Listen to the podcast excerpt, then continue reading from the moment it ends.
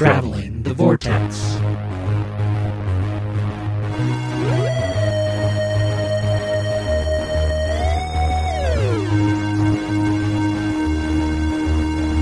We've joined the Doctor as he travels the vortex and landed at episode number 272. It may not be a capital offense to steal biscuits, but it might just be to wash the scarf. It's like washing a cat. I'm Keith. I'm Sean. I'm Glenn. How are you guys? I'm doing good. Very well, thank you. I could be better. as you can probably tell by my voice. I think I'm the only one well at this table. like, not sick. Yeah. I feel fine, other than my throat being a little hoarse and the way it sounds in my cough, and a little bit of sinus stuff. Until I lay down, and then it's horrible sinus stuff. But otherwise, you Otherwise, feel. I mean, it's, I feel way better than I did earlier this week when I had a fever. Yeah, you looked pretty ragged on Wednesday night before you stayed home on Thursday. Yeah. It was pretty bad. Keith was wearing a jacket around the station, and it was I like was that cold. 75 degrees in the station. That's exactly what I had. I wish you luck in getting over it. Oh, so it's your fault. Probably.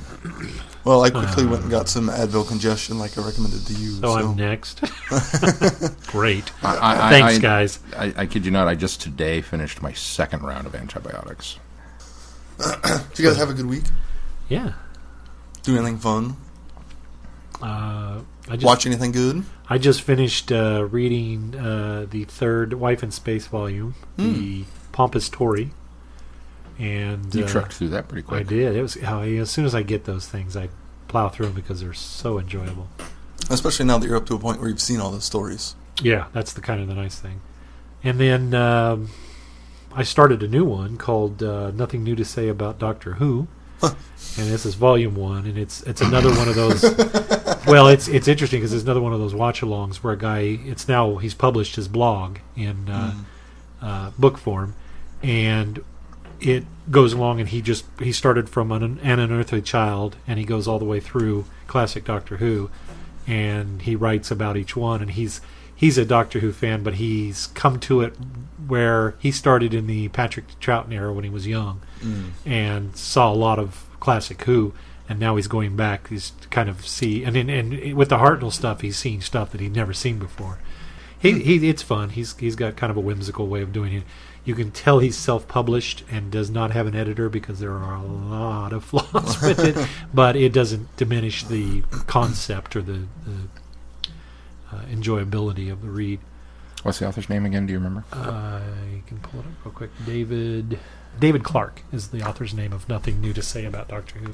That's that's why the the title's interesting because he comes to it with the full confession that you know I'm not probably not going to bring anything new to this that hasn't already been said, Yeah. but we'll see. And so that's why it's nothing new to say about Doctor Who. Clever. There's a lot of things that he says are in line with uh, fan populace, and some of the things that he says go starkly against what the fan consensus That's says, which nice. makes it interesting. Yeah. Um, and then uh, what else did I do? Oh, I got my copy of uh, In His Kiss Oh, yes. uh, because I did pre-order the Havoc Files uh, from Candy Jar Books this week. So Very I will hopefully be getting one of the 300 copies because you guys know it's limited, right? yes. Um, and then uh, so that came, and I went ahead and read. I went ahead and went, went ahead and read it. So it's good.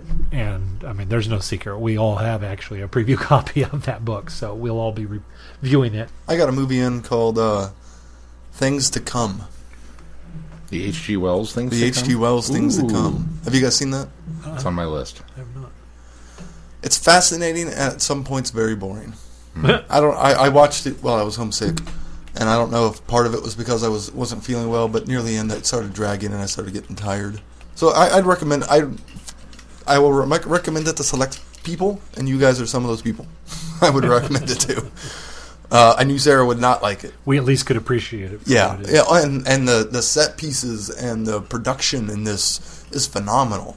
I mean, they did a really good job, especially for 1936. We watched um, Agents of Shield a lot. we kind of did a mad push and got caught up to where we're at with Patrick. Oh, wow. Uh, but yeah, we we, we actually. I'm going to throw a spoiler flag here. If you're not watching Agents of Shield, you really ought to be because wow, do I feel not bad for not being on that bandwagon. And then I started the uh, the Last Great Ride by Brandon Tartikoff, which is a book that I've owned for a very long time. Was it about the uh, NBC uh, premium years Yes. about how the yeah I think I remember I remember seeing that wanting to read that kind of the behind the scenes of the heyday of NBC especially on Thursday night TV Mhm. with all the Uh, Sitcoms that so, so were- 90s. uh, 80s He- yeah he, he- 80s he was and he was in charge. The, the average lifespan of a TV network programming executive is about three years. If you have a really good run, you go five. Brandon was in charge of NBC during the heyday. He was the one behind things like Cheers and Cosby and Friends and Seinfeld and Must See TV and all that Yeah. for 12 years. So it's kind of an interesting. He got Quantum Leap on the air, so I, I have a vested interest. in all right shall we move on to news Yeah, there's some uh, kind of regurgitated news this week, a little bit that we're going to touch on briefly. Uh, Capaldi has recently said that he's been asked to stay on, but he's not sure if he's going to past season 10. Um,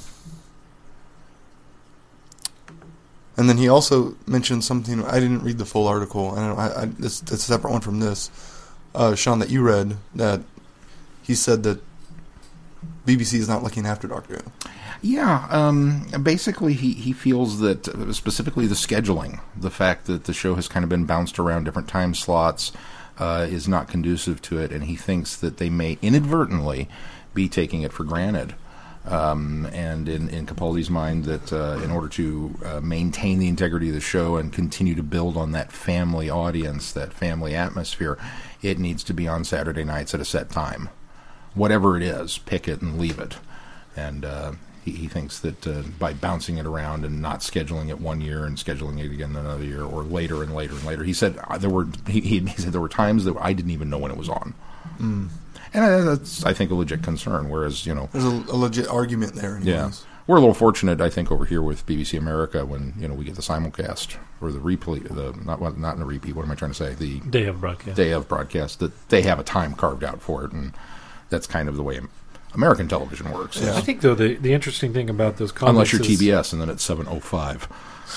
The interesting thing about those comments is the fact that for the last six years it has been on Saturday night and constantly, consistently. Now, I think there. I do, I do the give, time. The time has yeah, been I do give a lot. him the uh, the point that they shift the time, but they do that with all television. So it's not like Doctor Who's the only thing subjected to that. Right. Everything is that, and in fact, I think if you're a British viewer, You're- you're you're you're, used to accustomed to that, and so. In fact, I think that's why Radio time still exists today because it tries to publish at least you know a consistent At least of that week. schedule. But I, I, things do get shifted and slid, and depending on what game of the day is on and, and whatnot, sometimes we'll uh, vary that up. But I, I yeah, I don't. I, And it helps for us that in America, it's not on one of the main networks. I mean, this is BBC One, so there are the big games and stuff that will cause delays or shifts. Whereas BBC America, they can schedule the whole day around Doctor Who being on at this certain time. right, and knowing that I mean it, it airs six hours roughly after Yeah, it does in the BBC. It doesn't. Nothing's going to change the fact that it's going to air here at eight o'clock. yeah. Uh, what is it? Eight, Eight o'clock Eastern, seven o'clock Central, yeah. or is it even eight o'clock now Central? I thought it got bumped or something. I don't remember. I got bumped by an hour or something. It could depend on what other programming they have going on that night. I never watch it live on Saturday, so I don't know. Uh, and then some other not really news that is coming back up is Caliber Quarterly magazine did a recent interview with the great Brian Blessed. And one of the questions they asked was, Would you appear in Doctor Who again if the, the chance happened? And he said, Oh, yes, I would love to play the Doctor. Absolutely. A few years ago, I did Tom Jones, not literally, I mean the TV series, of course, The History of Tom Jones, in which I play Squire Western alongside the current Dr. Peter Capaldi. Uh, I would say it's the most eccentric performance I've ever given, and my wife would say it's the best. Anyways, he goes on to de- re-describe the time he punched Peter Capaldi out.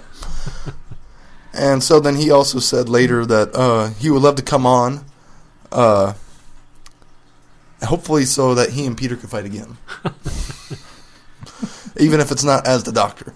So, if if you go look it up, there's other questions they ask like, "What kind of doctor would you be?"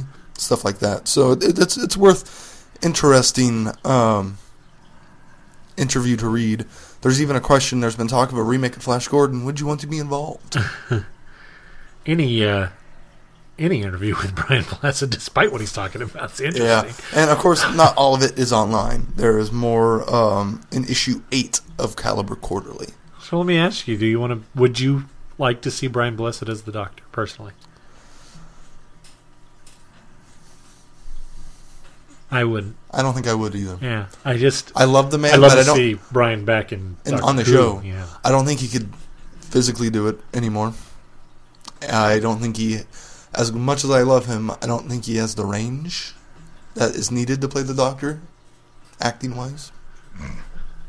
to me, Brian Blessed's a character actor. He's, Oh, yeah. he and and when he does embody a character, he is he's phenomenal. He's such a joy to watch. But he's not. I mean, you certainly could argue that the Doctor, because he has so many different personalities, wouldn't need Yeah, a range, I suppose. But on the flip side of that, I think I'd rather see him doing what he does best, and that's uh, whether it be sidekicks or second twos or guest stars or things Villains. like that. Villains, yeah. Uh, I think that, that that would I'd, I'd love for him to come back as Yrcanos. And, Oh, yeah, yeah. just you know. With Peter Capaldi as the Doctor now, and maybe even bring Peri back, Oh, so yeah, they give some be- closure to fans as to what actually happened, and not a offhanded comment that if you know if you're just a, a television uh, uh, viewer of Doctor Who, if that's how you get your Doctor Who, you basically all you got was a offhanded remark as to what her actual fate was. So I wouldn't mind seeing like a Red Nose Day special where he's the Doctor. yeah, that'd be fun. That'd be a good way to do it. Let him let him do it, but not do a full series with it. Just give Because- him all the best speeches. Yeah, just mash them all together. like you know, Ma- Matt Smith at the Pandorica. I am talking. Well, that's what we ought to. If, if he ever comes to a convention, we ought to take him. We ought to sit down and choose. I know Glenn's, speech. Glenn's have cringing right now because it's his least favorite thing in the world.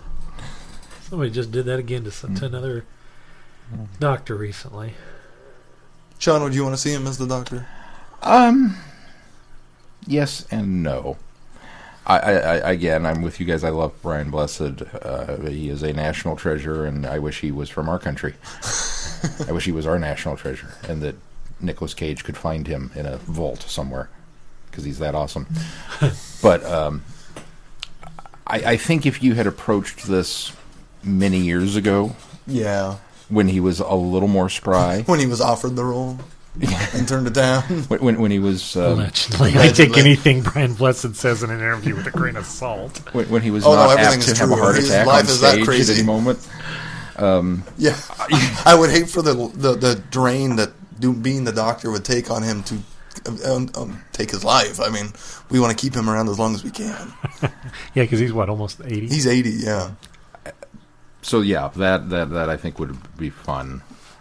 Um, but I also like I kind of with Glenn. It's like I I just don't know that it's a good fit. But you know what would be interesting, and maybe an even better use of him, since Big Finish is bringing back Unbound. oh yeah, Why not? a new Unbound Doctor. Get him on, get him in as an Unbound Doctor just to see what happens. That would be awesome. But first, turn the volume way down. Just on his microphone. That's probably why they haven't had him on Big Finish. Is they, they can't figure out. You, you turn it down for Brian Blessed, and you have to turn it back up for everybody else. It's constant. like everybody's on the same mic. You can turn individual channels. Disney down. could do it. I, I think. He, Come on. I think he would still blow out the mic. Disney did it just fine. Tarzan. Mm. You really almost really can't tell it's Brian Blessed in that you role. really can't. really can't. He's very understated in that, Yeah. which is a great performance. Oh, and other news. Uh, speaking of Big Finish, they are going to release some limited edition vinyls of two different stories. Uh, kind of the top two most popular Big Finish stories: "The Chimes of Midnight" and "Spare Parts." They will be reissued on vinyl in October and April, respectively. So, if that's your thing and you want a vinyl copy of, uh, the key right there. If that's your thing. if I found a vinyl copy of "Spare Parts" uh, at like a used vinyl store, it'd be hard to pass that up. Even though I don't have a record player, just like Ghost like the soundtrack. Is it? What's the? Does the vinyl? Does a record actually have a print on it? Because if it's printed, then yeah, I'd, I'd frame it, put it on a wall. Well, yeah, it's got a sleeve and everything. I don't know. I mean, on the actual I, they didn't show us a picture. They of the didn't show us Yeah, that that's if the of. rec- record and- doesn't have a print on it. I am not interested. it. Yeah, I, don't, I didn't watch the commercial, I, and I didn't I- see a picture for. Uh, I'm gonna I'm gonna preface this by saying I realize this is a it's not for you moment, but everybody that gets pretentious and tells you how great vinyl is over everything else is just full of malarkey, because that's four step words back in the in the quality well, of what audio. is, it's, it's nostalgia. And uh, while it shows you every, you can hear every spectrum of the audio as opposed to MP3, which is very limited. It's ridiculous that we're going through this vinyl phase again. It's very hipster. It's a fad, Yeah. and it will die out in the next five Well, years. Here's the deal. I partially disagree with you. I You can disagree with me all you want. I, I, I, I think vinyl. 100% disagree with me. I, I agree with you that it's a fad. I, think that vinyl is more about the culture of vinyl. And when you, when you say Oh, hipster, I it, it, it, That's it, why I it say very it's a much falls into It'll that. be, it'll be out in five years. I also think it it's does been building longer than that. sound better than CD and MP3 copies. I think there is a legitimate richness to the sound quality that you get off of a, a, an album that you don't get on a CD because they've cleaned it up and remastered it to the point where it's so pure. you- You're right. You don't you get don't the get- record scratches, and you don't get the little needle pops, and you don't get all that kind of things that are not superior quality. Yes. Well, no, I, I, I- I don't. I don't mean that. That is there. That's the nostalgia. That's the nostalgia kicking in. But I, I think there is literally a, a, a richer tonal quality to it. You've bought into the myth as well. Well, here's the difference, though. Would I own a vinyl copy of this? Yeah, if I had a record player and everything, sure, why not? Because it's kind of a cool little thing to have. I haven't. It's quaint. I haven't gone out and bought a That's record all it is. player. It's- it's quaint. I haven't gone out and bought any records. As much as I'd love to have the, the Guardians of the Galaxy soundtrack, for example, on vinyl, because I think that'd be really cool. I haven't See, I'd rather out have that on cassette. That's the quaintness Well, of yeah, that. I mean, uh, acknowledging fully that the quality of that is going to be But far. the reason that I haven't done it yet is because I don't have time to sit on my couch with headphones and listen to an album. If I did have the time to do that, I would be buying vinyl nonstop because that plays into that culture of it. I usually have music on. It's when I'm moving around, I'm doing something, I'm cleaning, I've got something going on in the background. That's when I'm listening to music, and for that, MP3 and CD is fine. I have no problem with it. I can carry it in the car, I can do whatever. But if it was just me in a dark room with the headphones listening, vinyl would be the way to go. You know why I think that you're completely full of it?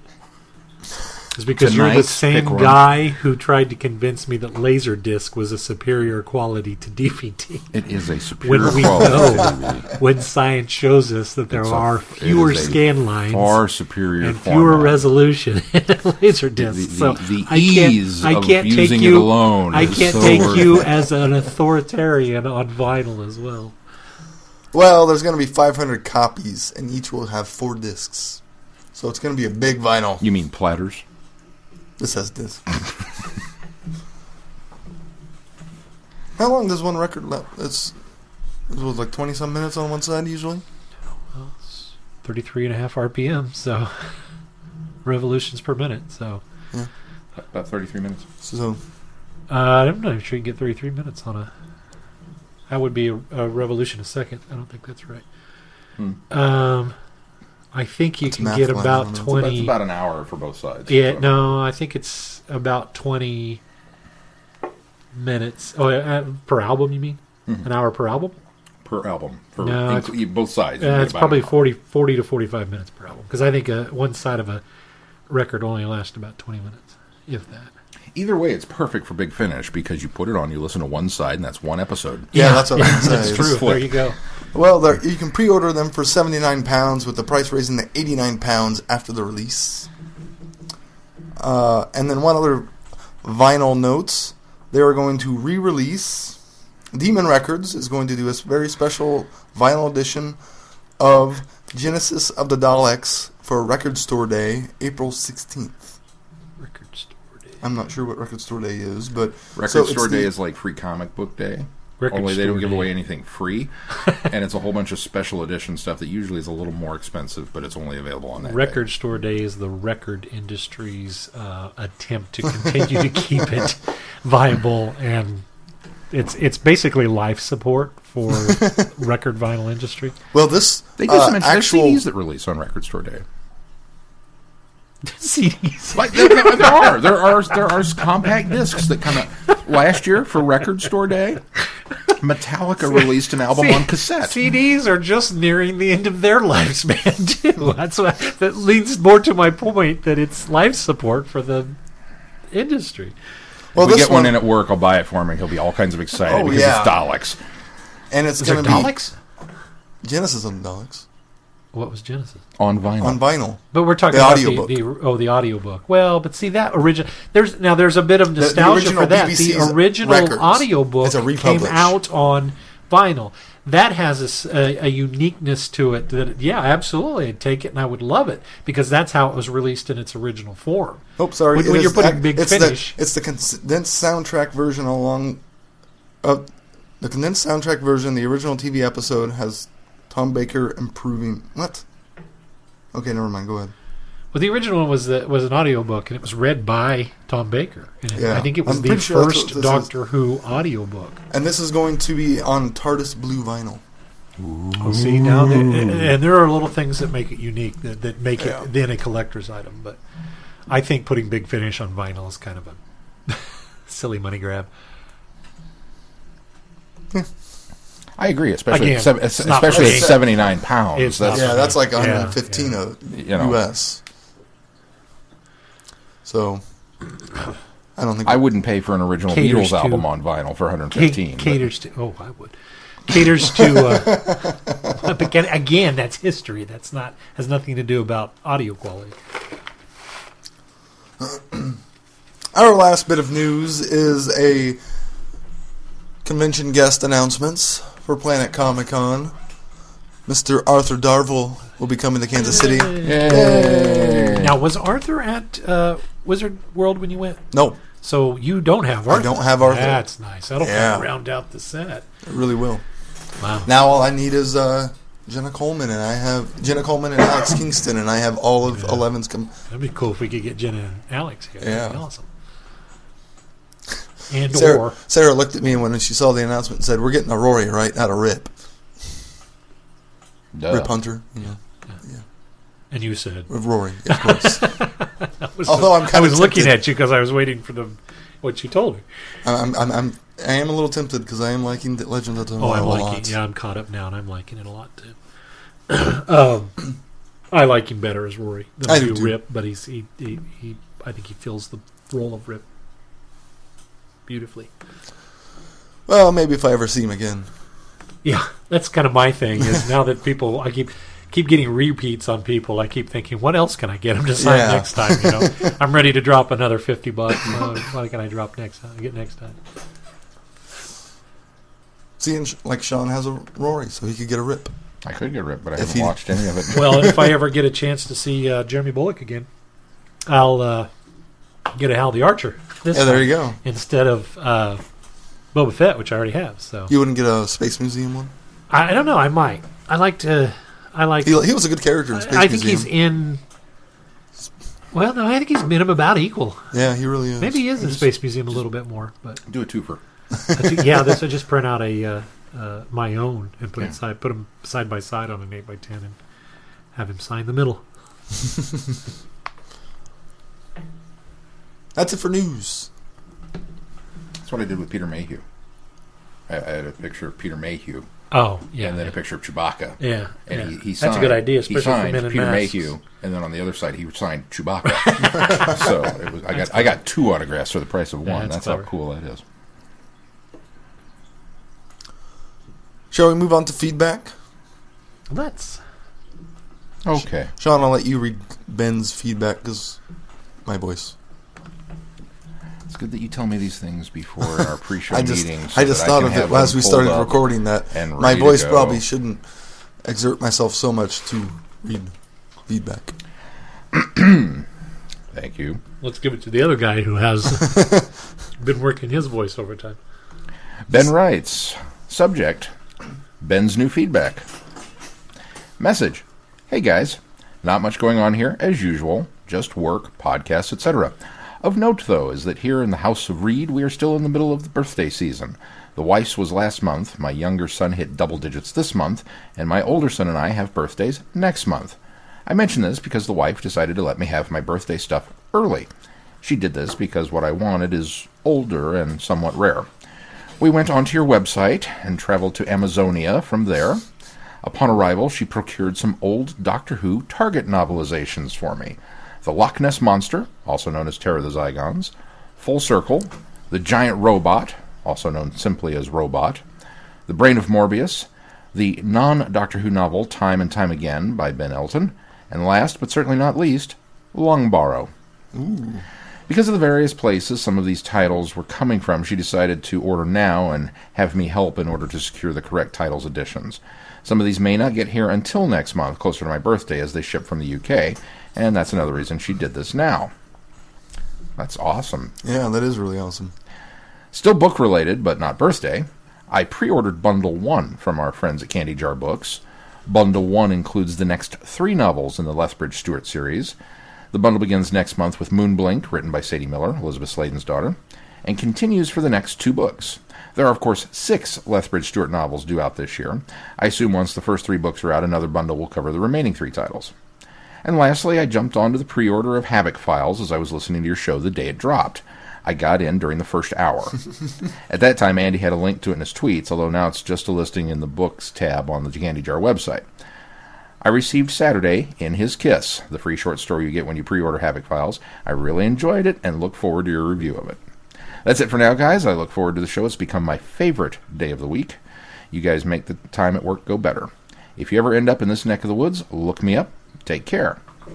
We'll do that. One of these years, we'll go up to uh, Chicago TARDIS, and Yeah. well, it'll be, probably be about the closest we are to you ever. But If we can time that right, it would be really awesome to do it on the podcast and announce that we were coming to visit him. And as he's listening to the podcast, there would be a knock at the door. We've tracked you down. We're here. That would take incredible timing. I think we could do it. I think we could do it. Said the guys that. yeah, it's not going to happen. Who are we kidding? said the guys that took uh, eight and a half months to get the uh, first Patreon gifts out. Oh, that hurts, Glenn. It's- I, w- I didn't say you. I said us, the guys. Yeah, but we all know what you're thinking. What finger was pointed where? I, just saying, we all take the blame. Why don't you just Han Solo me under the table while you're at it? Well, I thought I did just shoot. That's it for feedback. Sweet. Shall we move on to our review of The Drosten's Curse? Dun- oh wait, you heard I shall make you the jewel at the heart of the universe. Something distinctly odd is going on in Arbroath. It could be due, due with golfers being dragged down to bunkers at the Fetch Brothers Golf Spa Hotel, never to be seen again. It might be related to the strange twin grandchildren of the equally strange Mrs. Fetch, owner of the hotel and fascinated with octopuses. It could be the or fact. octopod. Or octopi. it could be the fact. Octopi is not a word. Octopi is Octopode. two word. No, it's not. It is. No, it's not. It was in the book. No, octopi. Octopi was not in the book. Octopi is in the book. No, it was uh, octopuses or octopode. Okay. It could be the fact that people in the surrounding. You know why it wasn't in the book? Because it's not really a word. He's wrong. Oh, look it up. Look it up. Look it up. Look it up in the book. You can search it. You've got the uh, digital copy. We'll do, let you do a search for a word. See if octopi is in there. Octopi is not a word. It could be the fact that people in the surrounding area suddenly know what he, others are thinking without saying a word. Whatever it is, the doctor is at most home when faced with a distinctly odd. With the help of Fetch Brothers junior receptionist Bryony, he'll get to the bottom of things. Just so long as he does in time to save Bryony from quite literally losing her mind and the entire world from destruction. Because something huge, ancient, and alien lies beneath the ground and it's starting to wake up. Dun dun dun! I love this book. According to Merriam Webster, both octopuses and octopi are acceptable plurals. The reason for the octopi plural is because some people mistakenly associate octopus with Latin words like syllabus and alumnus. Read the last part of that again. Because some people mistakenly associate it, but it has now been accepted by Merriam-Webster. That's why it's been entered in the lexicon, And as an acceptable it, it plural. is not technically is a an word. acceptable plural. It's not a word because it, it doesn't have a Greek. Uh, It has no etymological basis. I'll give you that, so it's but not it a is an acceptable word. It's a common use word. I'll give you that. I But- rather but, but the book the book. does never say octopi. It says, I'm pretty sure it says yeah, it says octopuses or octopode. I do remember octopode several times, but I'm pretty sure there was an octopi in there, probably on the part of the doctor. But that's okay. Doctor wouldn't have used that word. Yes, he would have. No, because he would Because this he would book was definitely riddled with inconsistencies. he would have gone down to the the uh, basis of uh, the Greek entomo- in, entomology of the word. He would have if it was written correctly. It was not. I Are you saying L- A.L. Kennedy is not a uh, uh, what am I looking for? A uh, competent writer? I'm saying A.L. Kennedy is a very competent writer, and I, I wish that um, she She. had focused a little more on the competency of her writing and a little less on trying to sound like Douglas Adams because I think this story would have been more enjoyable. That's what I'm saying. I'm going to go oh, first Oh, because I know where you're going to go That's with this. too bad. I enjoyed it. I, I did enjoy it, but you, you know how I have said many times before, this is a nutty idea. It's almost Douglas Adams esque, Yeah. and you sit there in your chair and you shake your head like I'm really, really, really far off base with that. I understand where you're coming from because you're going to say this. This is how you do This Douglas Adams Douglas correctly. Adams, yes. This is in the style of Douglas Adams. Yeah. I'm not saying that all the stuff that we've done, whenever I say that, is a Douglas Adams style story. I'm just saying it's a Douglas Adams idea. It's worthy of something Douglas would have come up with. It's just nutty enough to be, yeah, I could see that. This goes so far into trying to be Douglas Adams.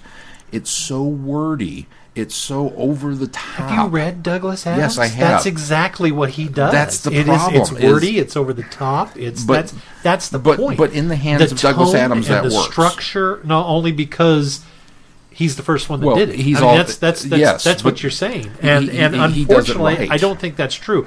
I while I feel that she you, I while I feel that she does emulate him heavily in this, she has the pacing, the tone, and the structure down. I think in there are order to write it in such a way. pushes it too so did far where it starts to get a little tedious, unlike Douglas Adams where it doesn't. As did well, see, I disagree. As did Gareth Roberts when he wrote uh, the novelization for Shada. I thought that they both have a grasp on how Adams wrote, how to pace and structure, and how to make something as uh, scientific, very draw it down and make it very word word word worldly for the reader for somebody to, describing something to somebody that by any other scientific or science fiction author would have put technobabble in there and things that sound very intelligent they drill it down to very simplistic terms that almost anybody can understand. And i love that. It's it's it's very much in that vein that aside that aside Ish. that Ish. aside I- I think I, she- also think her voice for the doctor is spot on this is the fourth doctor i could so see the fourth doctor doing everything that he does in here saying every line that he says in here and acting in every way the way the fourth doctor would act in this situation and and how this comes across this is spot on for uh, a good chunk of the fourth doctor's era maybe not late fourth doctor leisure hive years and things but I, I can agree with that because I was very pleased that the Fourth Doctor sounded like the Fourth Doctor until the wordiness of her descriptions got to the point where he didn't. Specifically, and I wish I could find the because I didn't get a chance to actually pull up ahead of time. okay. But paraphrasing the the, the, the line, somebody as obviously uh, intelligent and handsome as he would not fall for this.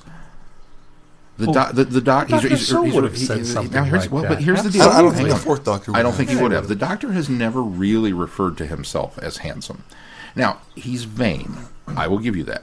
He's also very The tenth, conceited. tenth Doctor would say he was handsome. I will give you that.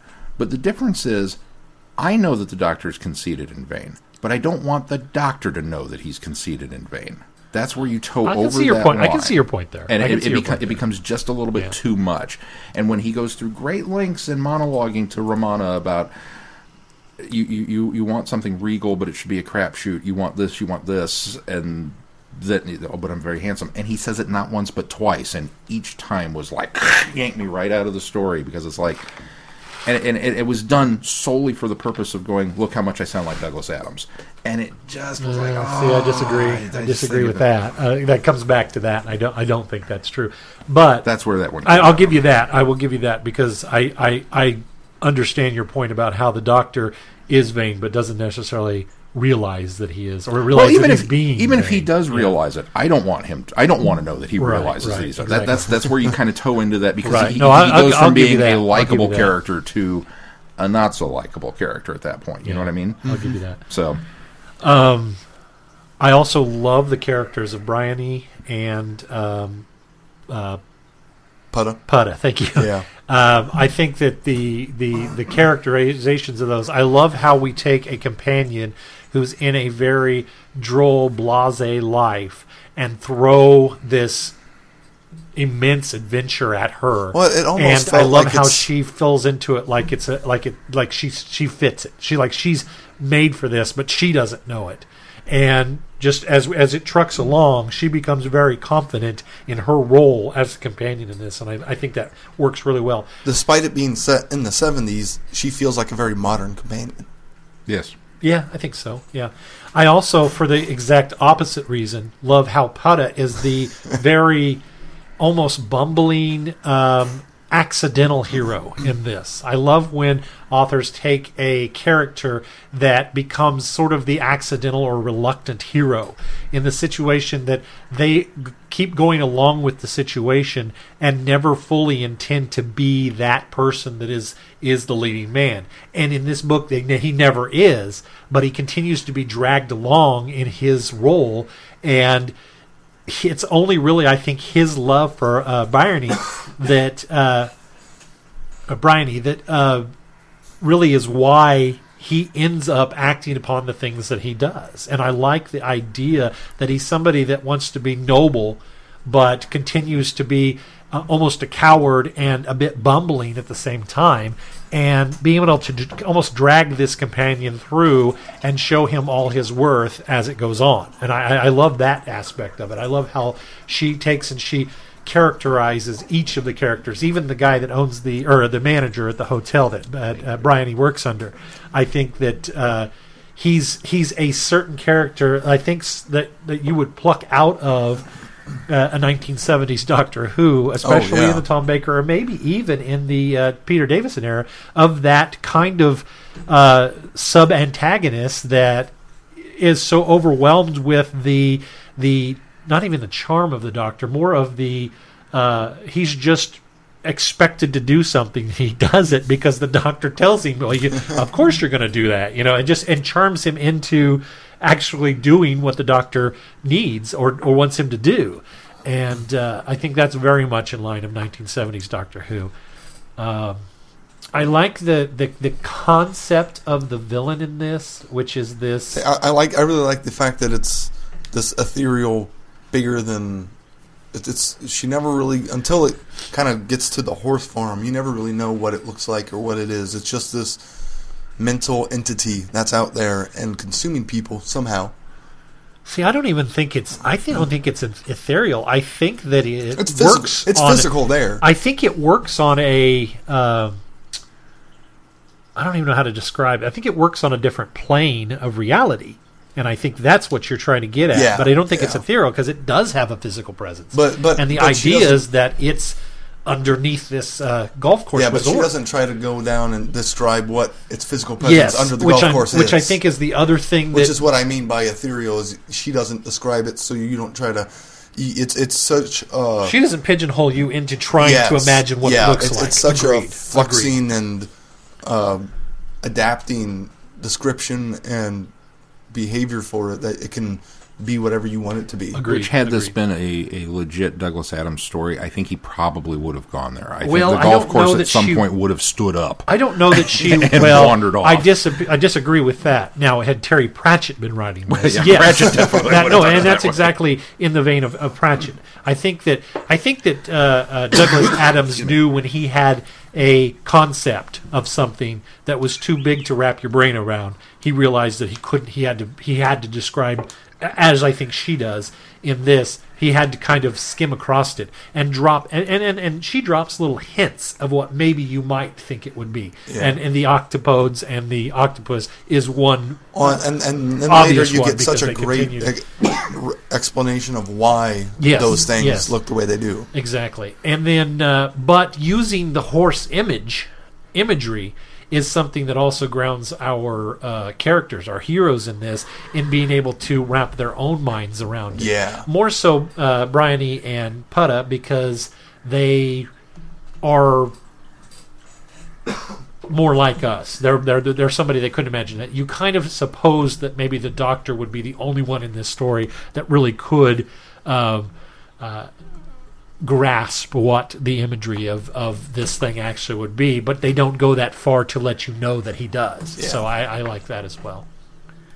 And even though Putta's an alien, you, you sense that uh, obviously Bryony or Br- Bryony um, would be familiar with a horse and Yes. would immediately fall into noble steed Yes. with the way that it's described. And it seems easier to believe that Putta would also, because they're sharing consciousness at that Yes. point, Yeah. Be led along that path. And When you get okay the impression that Putta is humanoid, so probably Oh, has yeah. the same limitations that an Earthling would. Right. Yeah. Mental and physical. Um, the other thing that I really like, and it, it seems to come so late in the book, and it was almost a surprise to me, is the idea of the of the, the little boy. Uh, I can't remember his name. Uh, The the villain, the little boy. the, yeah, the, they ends up being the, the junior. yes, you know, Clooney Jr.? Yes, yes.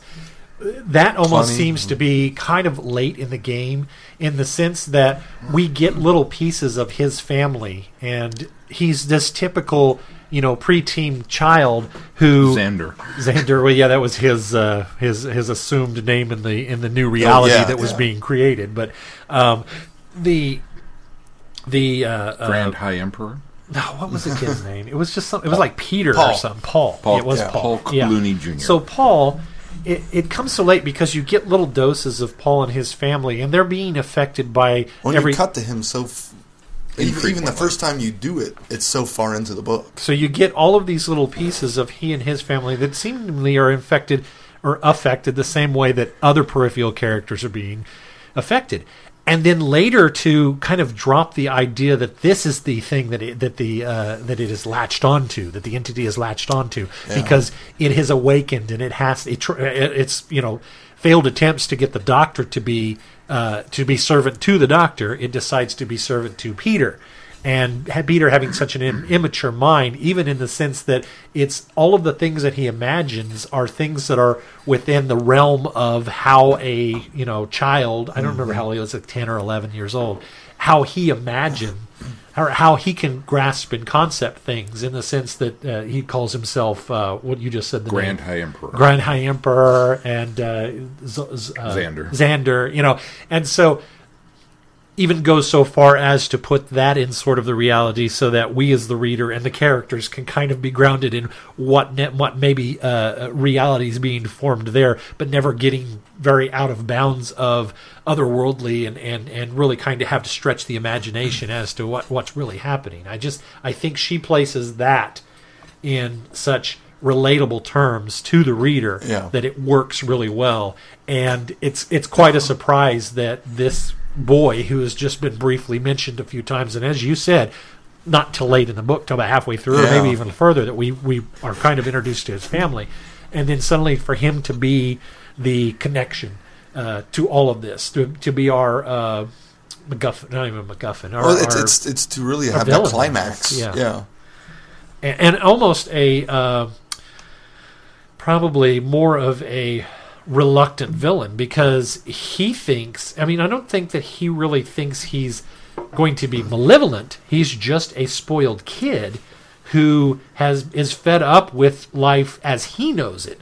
And so he's going to be world world leader now. And that's what his his goal is. That's his goals He and somehow has the ability, so he's yeah going to. and so now that he has the ability so it's not even like uh, there's a lot of heavy-handed evil or no, malice he, he, there he sees an opportunity. yeah, exactly. He's an opportunist, and he he's basically angered his parents in the way he's been treated, and he hasn't been treated any different than any little boy his age, which I think is the the cool thing about this. So it's almost an an innocence of maturity is the reason why it becomes such a big deal. This is the one area of the book that I really enjoyed because it, it, it showed that double play that the the innocence that that Paul had as a child. That you're right, he wasn't abused, he wasn't beaten, he wasn't uh, you know in any way, shape, or form mistreated. He was just a kid. In his mind, he is. In but his he mind, based on he's any other- suffering the slings and arrows of, Right. of, of early puberty and being a child at the hands of his dolt parents. and right. why did I have to be named Paul Clooney Jr. and and and on and on and on with that. And so when all of a sudden he's given this this gift of whatever you want, you know, the genie's out of the bottle. Oh, I want this. I want this. I want this. And as each wish, wish for lack of a better term, comes true, and it, it, I think so. Um, no, I didn't. So that when he gets this wish, E- e- e- uh, as each one of them comes true, and it becomes more of the, the, the wishes are happening, and it's okay. Well, I can, I can, if I can get that, I can get this, and his ambition suddenly begins to grow along with it. That it's bigger and bigger and bigger, and he's he's he's not an unintelligent kid, he knows he's not going to be emperor of the world tomorrow. He's Yeah. starting with you know let's conquer and secure the 50 miles outside of town Yeah. and then we'll we'll go from there. And and you know, we're going to cut off communications. We're going to do this. So he's got a, a logistical, methodical process to how he's going to go about doing this, which is admirable in a way for somebody like this. But what's interesting is the play on the fact that the child in and of itself is relatively innocent, as is the creature. The Yeah. boss ochre is, is a is a relatively innocent thing, and that's what the doctor is striving to look for. That this creature, who has only been discussed in myth and legend and and uh, you know tales of times gone by, that it does exist, and it's not the destroyer of worlds. That it pretty much is in some ways It's whatever you make it. whatever you make it to be, and it, it, it's it's just an entity that has this immense psychic power that was used for evil, and therefore it became evil because that's what everybody thought it was. Yeah. I, I'm glad you said the Basokar because I couldn't remember what the name of the thing was. Bosok- Basokar. Um, Great name. I agree with that, and I like the the uh, to agree with flipping it kind of on its head that it, it was built up as this legend and this mythos, and even the Doctor sort of bought into the legend of this and how evil and deadly this thing could be, this thing of legend, this thing of nightmares, to turn around and then understand it, and then go a step further when they realize that this is only one pod in what could be many buried Yeah. across the uh, earth and then to just kind of let it go as a well we'll have to deal with that later if we have to deal with it later Yeah. kind of mentality i kind of like that that was almost quite fourth doctor-ish like eh it'll be okay you know i it, it, if you're if you think that the doctor's secure in leaving these things then it's probably okay I also like uh, how it ended in the sense that people sort of went. They didn't just go back to normal. There wasn't just this like reset. There was almost this this uh, repatterning because and- people that they had remembered what they they kind of remembered. they subconsciously Yes, remember yes, what kind of came before, and and people were returned. It was one of those you know just just this once everyone lives rose it was this it was this kind of a a reset but a better life for everybody and they, she even talks about how the uh the area that they lived blossomed and became, you know, uh, prosperous at the time, and Drosten's became uh, a, a world-renowned uh, resort, and people Yeah. came there, and it all had to do with the fact that um, this presumed evil entity, the Bosakar, um, kind of gave them a little bit of a second lease. And I like that, that the, the, the, the villain, once you turn it on its head and realize that it's more of an innocence, as, as Sean was saying, and then kind of hand it over to the, well, it sort of corrected a lot of wrongs as well. Yeah. It kind of uh, gives it a bit of a, a, a noble or a redemptive ending. Well. I, I also really like Julia Fetch throughout the whole story because you kind of at the beginning you kind of wonder if she's kind of involved with what's going on because obviously the twins are a little weird. Yep. and then you start to worry: is she being held captive because of the twins? Yep. And then, And then you just kind of think she's crazy at one point. yeah, She's just senile. Uh, or, or just woman. being affected by it all, and the twins just happen to be there.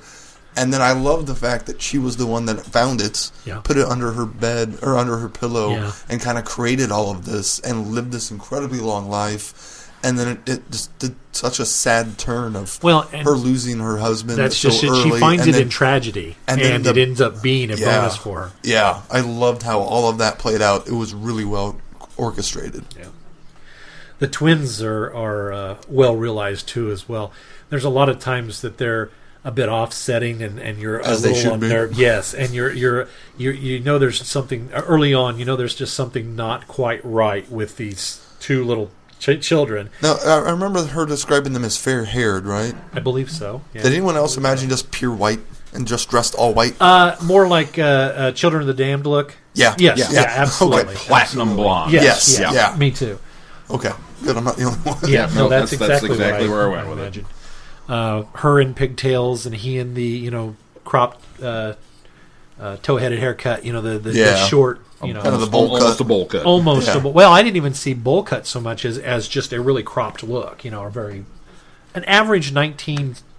Well, I kind of visions a kind of average 1950s look, Yeah. as I- I- I maybe as maybe the uh, grandmother would have imagined them, uh, instead of a 1970s look. Even you know, Yeah. kind of Mayberrier. uh, but creepy, creepy as Very, heck, very and, and creepy. and not so much early on. Like I say, yeah, effective. uh, not so much early on because early on you sort of get an uneasy feeling about the twins, and it's not until later that they start to become creepy, especially when the one eats the spider. And then the spider materializes there in front of the doctor Yeah. when he's in the uh, communication with it. And I, I I also really like that whole bit of him inside the Basakura, and then the the callbacks and references, and the fact that it's building up his fear, and of course, you know, he's more afraid of Cybermen than Daleks, and then the, his biggest fear is what recently caused him to regenerate, Right. and that's the eight legs from Planet of the Spiders. I thought that was all very well orchestrated. it orchestrated. was well done. Well done. I, I confess to being a little angry initially I guess it wasn't even Daleks; it was Davros. When when when he's in this chamber and he, he- they're describing it, and the doctor's kind of working his way through it, and you begin to realize as the reader, it's like he's been eaten. He is literally in He's the belly of the beast yeah. at the moment.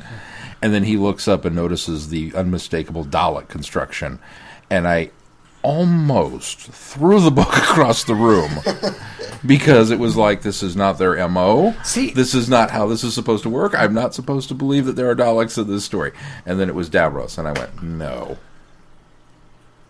And then it just wound up being a mental That- projection. that the fact was that he another- didn't talk. Okay. that was great. another part of I thought the genius of this book is that she does a really good job of making you believe that oh we're going back to the status quo we're going back to the humdrum oh there's something behind this and then as she continues to weave that thread of well Dalek no Davros no and then and continues to throw things at the doctor or the the Sokar does um, then you kind of get the idea that it is trying it's playing with his head he's Oh, having yeah. a mental battle with this thing at this time and I never got the the full impression that it it physically swallowed him, but it took him to a place where it had full control of him. And it's It almost took him more of inside that. him somewhere Well, it's almost more of that. because when he's returned, it's kind of like pop. Yeah, but that's just it. It's almost more of that. You were trying to say a ethereal feel. It was more of this this different reality that is complete. Well, he I mean, he describes the texture of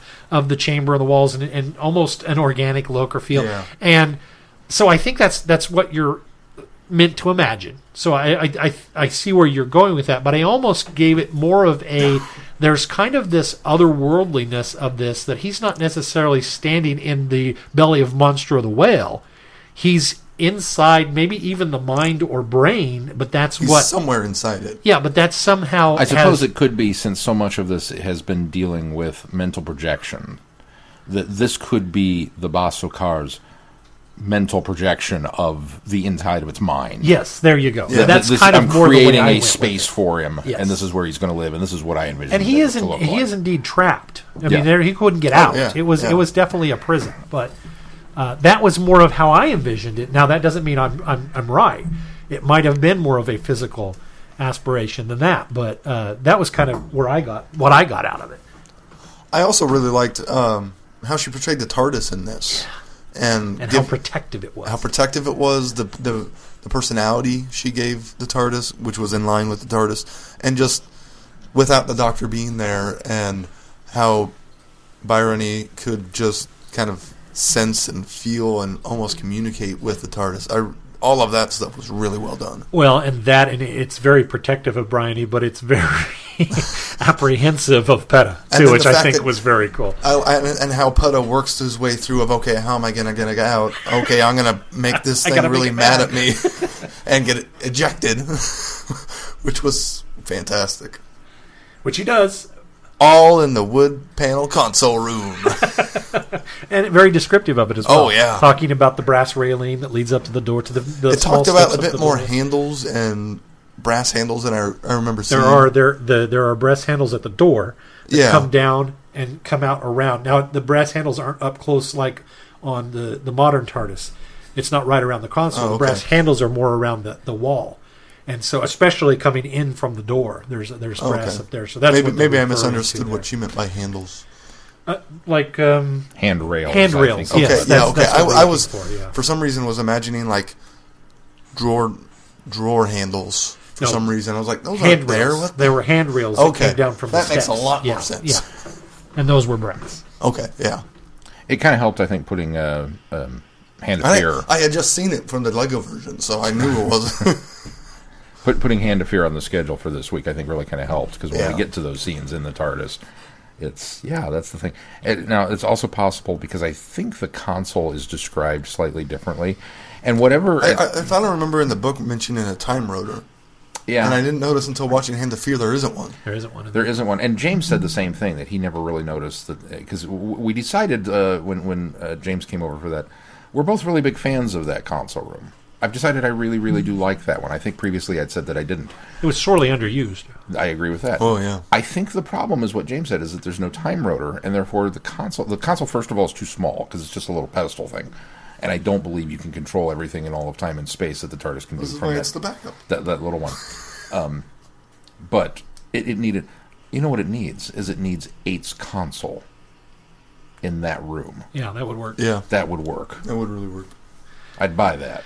I think that uh, if we're going to take a Watsonian approach at this and do it from inside the story, I think that the idea of having a smaller console is actually a preferable idea because the Journey's End kind of postulates the idea that it takes a crew to fly a TARDIS. So, what would the Fourth Doctor decide to do? Use a smaller console since he likes to fly it solo, and you could get around those controls a lot easier than going around that huge hexagonal one that is in And the it, uh, it, it main totally makes sense. I So- agree with you. Yeah, Put my uh, Watsonian hat on there and kind of retro retroactively uh, fix that. Retro canon, I love it. So, so we, It works. That's how we fix things. the uh, Dar- the Darwinian aspect of that, not Darwinian, the uh, Doyle Doylist version of that would be it was probably so they didn't have to use as much stage area, yeah. The, make the room smaller size, so yeah. that the set didn't have to be take up so much stage. But Well, I, Sean, I wonder if some of your complaints about the Douglas Adams levels to this is because some of it is this was originally a short story in a time trip series of ebooks. So then she adapted it and extended it for this novel. Yeah. So I wonder if she went in and did added a lot more of that stuff to make it longer. Hmm. I will be the first to admit that this is part of the reason why I didn't give it five stars. I think I only ended up giving it four stars. A good read is I did feel like it was padded. I didn't feel like it was wordy. I felt like she took the short story because I, I knew ahead of time that she had written a short story and extended it for this. I felt like she was trying to make she was trying to hit a certain page number, so she padded it out with some were- probably not, thing- not not knowing this was a short story. I felt that while reading it. yeah, um, I kind of felt that she had added in uh, maybe some scenes that didn't necessarily have to be there, and especially because of the pacing of the book, there are some chapters that are literally half a page. Which I like that. in the and the but but when you when you read it, it's almost like we stepped away from the action for this. it, yeah, it depends on depends on the chapters. and yeah. in those cases, it felt like it was padded out. Now, again, it didn't feel wordy, but it felt padded. I think that's, in my experience, that's always been a challenge. Writing is trying to determine the proper chapter length. As a reader, I like to be able to read and I like to be able to feel like I'm making progress. So frequent chapter breaks are nice. I don't want to delve into something with the James A. Michener style. Here's 9,000 pages, and then you get it's not even a real chapter break, it's just that paragraph break. And you're like, seriously? But I don't like it when it's so chopped up. It's like, you know, when you look at the table of contents and there are 97 chapters in a 400 yeah. page book, it's like, you, you, you, this is too excessive. You need to mash some of this together and edit it a little bit differently or something. And, and I, I- feel that way as a writer when you're you're trying to strike that balance that it's like this far but no farther, but not too much shorter, unless you have something absolutely dazzling. That's going to happen in that short little span of time. Then it's okay. Yeah. You dazzle me in that page and a half, and it's like, all right, cool. I'll, I'll give you that one. I would agree. Me as a reader, from a reader perspective, the if I had to drill down to it, I, I I'm I'm fine with any way that they chapter it. Don't get me wrong, but I think the most comfortable is about 22, 23 chapters, twenty two to twenty three chapters, and I love the paragraph breaks. I love the if you if you're going to step away and you don't have a reason to end the chapter. Do that little power. Oh yeah, yeah, yeah, yeah. No, I'm, I'm with you there. break. I just I when, when you have an perfect way to do it. overly long chapter, Yeah, that yeah. just goes on and on and Right. on, and you don't feel like you're going anywhere because you've been reading pages and pages and pages, and then you finally get to that point, and it's like, oh, there's a oh, it's just a break. It's not like a, because I feel I feel Because compelled you- to keep well- going. yeah, I like I like to be. Able, I want to stop like, on a chapter. Yeah, I don't like I don't like stopping mid chapter, even if it's in one of those paragraph Not breaks. to mention, and I can't if- stop on some random page. I Not to mention, that. if you've gone on that long, and then you felt that you needed one of those chap those uh, uh, uh, paragraph breaks, then it should have just been a chapter break. You should have just put that chat the end of the chapter there. Yeah, exactly. Yeah. Yeah. A lot of times, books will feel like that. It's like, why didn't you just end the chapter here? that's my humble thoughts on editing. The Virgin New Adventures, I think, do it really, really well. That's all I'll say on that. I, I've always been a fan of short chapters and feeling like you make a lot of progress in the book, and then being able to read short chunks anytime you want. You don't have to carve out time to read a chapter because it's going to take you 30 minutes to an hour. You can pick it up five, ten minutes at a time and read it here and there. I like that kind of writing. Say, if I were more of a can't stop in the middle of a chapter type, I think I'd be like you. Yeah, I- me, I- I, me, I can put a book down in the I middle of a can't chapter. stop in the middle of a chapter. It's my OCD. Did anybody happen to notice the uh, the additional hitting the nail on the head? Look what I'm doing, Douglas Adams moment with uh, the character of David Agnew. David Yeah, Agnew you- you felt a little, that one, a bit of a push, but yeah. which was the uh, uh, uh, City of Death pseudonym. Yeah. So, or not City of Death. Uh, yeah, no, Yeah, City, Yeah. City of Death, yeah. City of Death. Uh, I was trying to talk Because myself. out. Destiny was written as, as, Destiny. as uh, Douglas Adams. It was. Uh, I'm David trying to Agnew convince that myself I've got we've got that backwards. No, I think it's David Agnew was City of Death. Was City of Yeah, Death. I think you're right. Okay.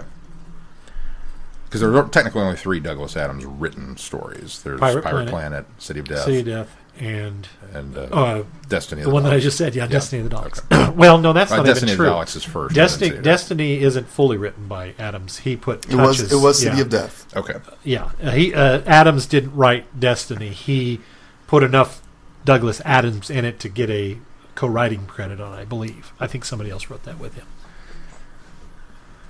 Uh, Doug, David Agnew also. Uh, Invasion of Time. Graham Williams and That- David Weir. It wasn't just the Douglas yeah, Adams. it wasn't just the Douglas Adams. Yeah, I was going to say that was also written under that name, but was not Douglas Adams. That's correct. Tend to be Graham Williams co-wrote with as part of David Agnew.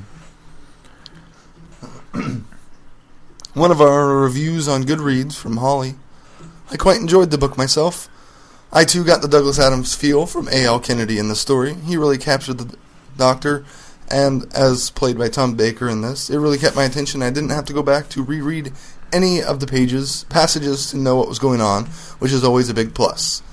It's on my to to reread list for the future. And Ben said I read this one a few months back, and I really enjoyed the story. Was that it on the? That was it on the Goodreads book club. And obviously, you still have time. Uh, you know, if you're a member of the book club, or even not, you know, go to the Goodreads page and sign up and become a member of the book club. It's free. Yep. Benefits galore. Do you have uh, Legend of the Shielder up there available to you? I think Amanda has written uh, a Did review she- on did she that. add a review? I think she did since we read the uh, reviews out last time. So maybe we ought to slip that in here as well. She said, I did finish the other day. This is uh, Legend of a Shielder. Let's Yes. make that clear. Uh, Arabian Nightmare was definitely the lowest point of the book, but I really enjoyed the last two, particularly the one with the plague doctors and her children. The second one, uh, Llewellyn's one with the alien game show, was good, but it seemed an awful lot like a Black Mirror episode. Overall, I thought the collection was okay. When it was good, it was very good, and when it was bad, it was very bad. And then uh, we should also take this opportunity to point out that next, well, this month's book that we're reading is uh, the Twelfth Doctor and uh, Clara novel, uh, Deep Time, and Written it- by Tra- Trevor Bax- Baxendale. Baxendale, and it is part of what is called the Glamour Chronicles, and it is the third part. But you don't, I, I've, I have finished it. Don't feel compelled to have to go back and read the first two. Um, you won't be lost. So if you're if you're putting that one off because you feel like you need to read all three of them, I, I certainly encourage you to read all three of them. But you, if you went ahead and started on Deep Time, you wouldn't be lost or or uh, missing anything out.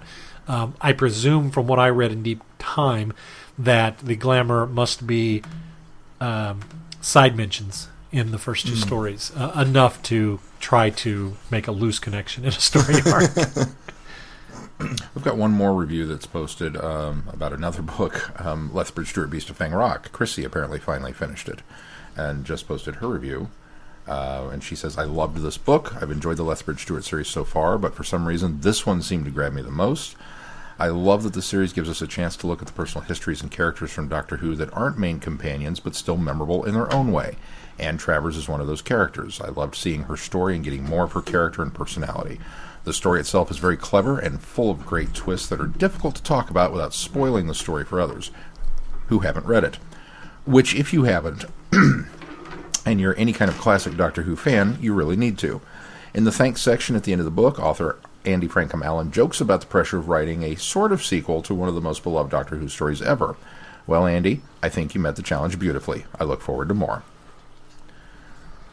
if you're not a member of the Goodreads uh, Doctor Who book club, please join in because uh, the more the merrier. We like to listen to, or we like to read reviews from you guys, and uh, we like to make it a collaborative effort. Um, one of the things that I tried to do this time with Deep Time when I was reading it was uh, try to put it more of the book club aspect. And as I read along, I got into the discussion uh, section and kind of wrote my thoughts as I went.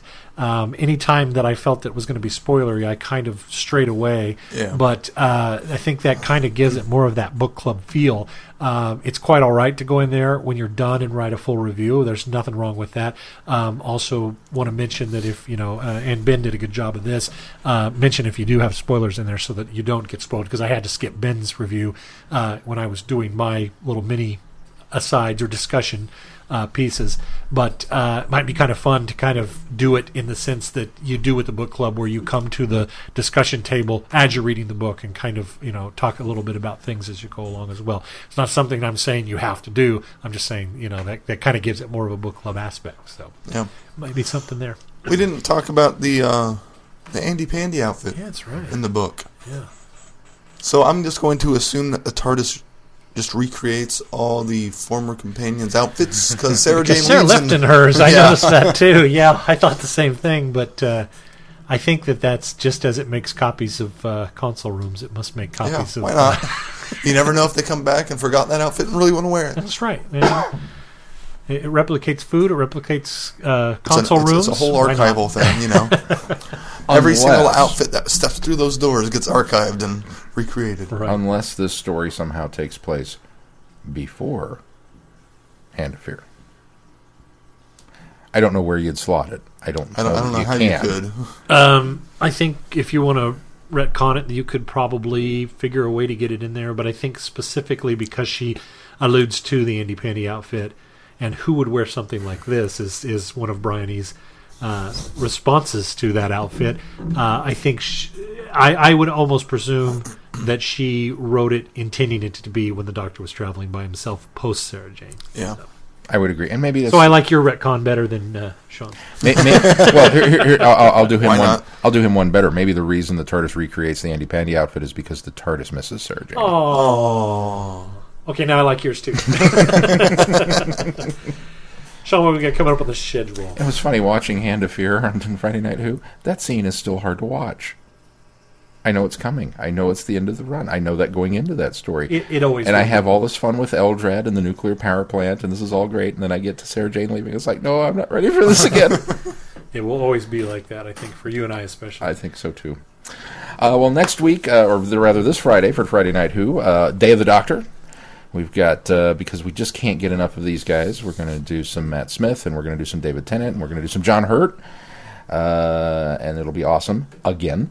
And of course, the reasoning that we're doing that is because we're continuing our Beyond the Doctor series, uh, taking a look at projects outside of Doctor Who that the doctors have done as actors. We'll be doing John Hurt's 1984. Which I don't know if you can call it John Hurt's 1984, but we're going to call it John Hurt. It's probably more like George Orwell's. George Orwell's 1984, starring John Hurt. We'll I'm say that. excited because I read the book and I, have never seen the movie, and I'm curious to see how they. And you still haven't watched it yet, right? I right? still have You're- not you've watched got it on docket Yeah, for this It week. is still on docket for this week. Um, it's it's not an easy one to get hold of, but we found out that there's an avenue through our library that I can see it. So Yep. And then uh, beyond that, uh, we'll be doing uh, Terror of the Vervoids the following week with Colin Baker. So we get a six Doctor story. And uh, some big finish. Uh, number 68 in the main line, Catch 1782. and then some more uh, Titan comics. We'll be doing the 12th Doctor run, uh, issues number 11 through 15, and finishing off his season one. Uh, and we will have more scheduling notes uh, coming very soon to the the interwebs and on the uh, uh, website and uh, other places. And of course, you can find us on any of the forms of social media, which are We are on Facebook, Traveling the Vortex. We are on Twitter, at Travel Vortex. And then, of course, the Goodreads Book Club that we mentioned. all right. And if you want to support us, we are uh, members of Patreon, and you can be a Patreon supporter. Uh, we encourage you to uh, click on the link on our webpage and support us if you can. And if you're already a supporter, we thank you immensely for Thank doing you. so. Thank you very because, much. Uh, it does uh, help this show. Uh, if that's not your bag and you want to support us while getting a little something for your support, uh, you can use those click through links to our various sponsors on the webpage. You can also send us feedback on our website at travelingthevortex.com. There's a send us feedback tab there. Just click on that and send it. Or if you want to just send it straight from your inbox, go to or send it to feedback at travelingthevortex.com. I also want to throw a shout out and a thank you to uh, uh, everybody who liked our Facebook page. Hey, we broke 400! This week. We broke 400, so that's a, a big deal. We're very excited, and thank you again for that. I'm glad we didn't promise anybody anything. By the time we got those out, it'd be uh, 500 likes on our page. Well, here's hope. All right, is there anything else we need to touch on this week before we uh, close this show out, guys? Oh, come on. Surely there's something. I don't think so. Nothing? No, I don't think so. All right. I didn't want to sound like we were wrapping it up hurriedly, as Mark pointed out one week. But I guess if there's nothing else for us to say this week, then Oh, I oh, guess we oh, will. No, I don't have anything. Well, I guess since there's nothing else for us to say this week, then. Oh, uh, oh, oh, uh, oh. yeah. No, sorry, Uh-huh. lost it. All right. Well, I guess if there's nothing else for us to say this week, until next week, I'm Glenn. I'm Sean. I'm Keith. Cheers. Good night, everybody. Be seeing you. You have been listening to Traveling the Vortex. Doctor Who and all of its associated programs are owned and trademarked by the BBC. No infringement is intended or implied.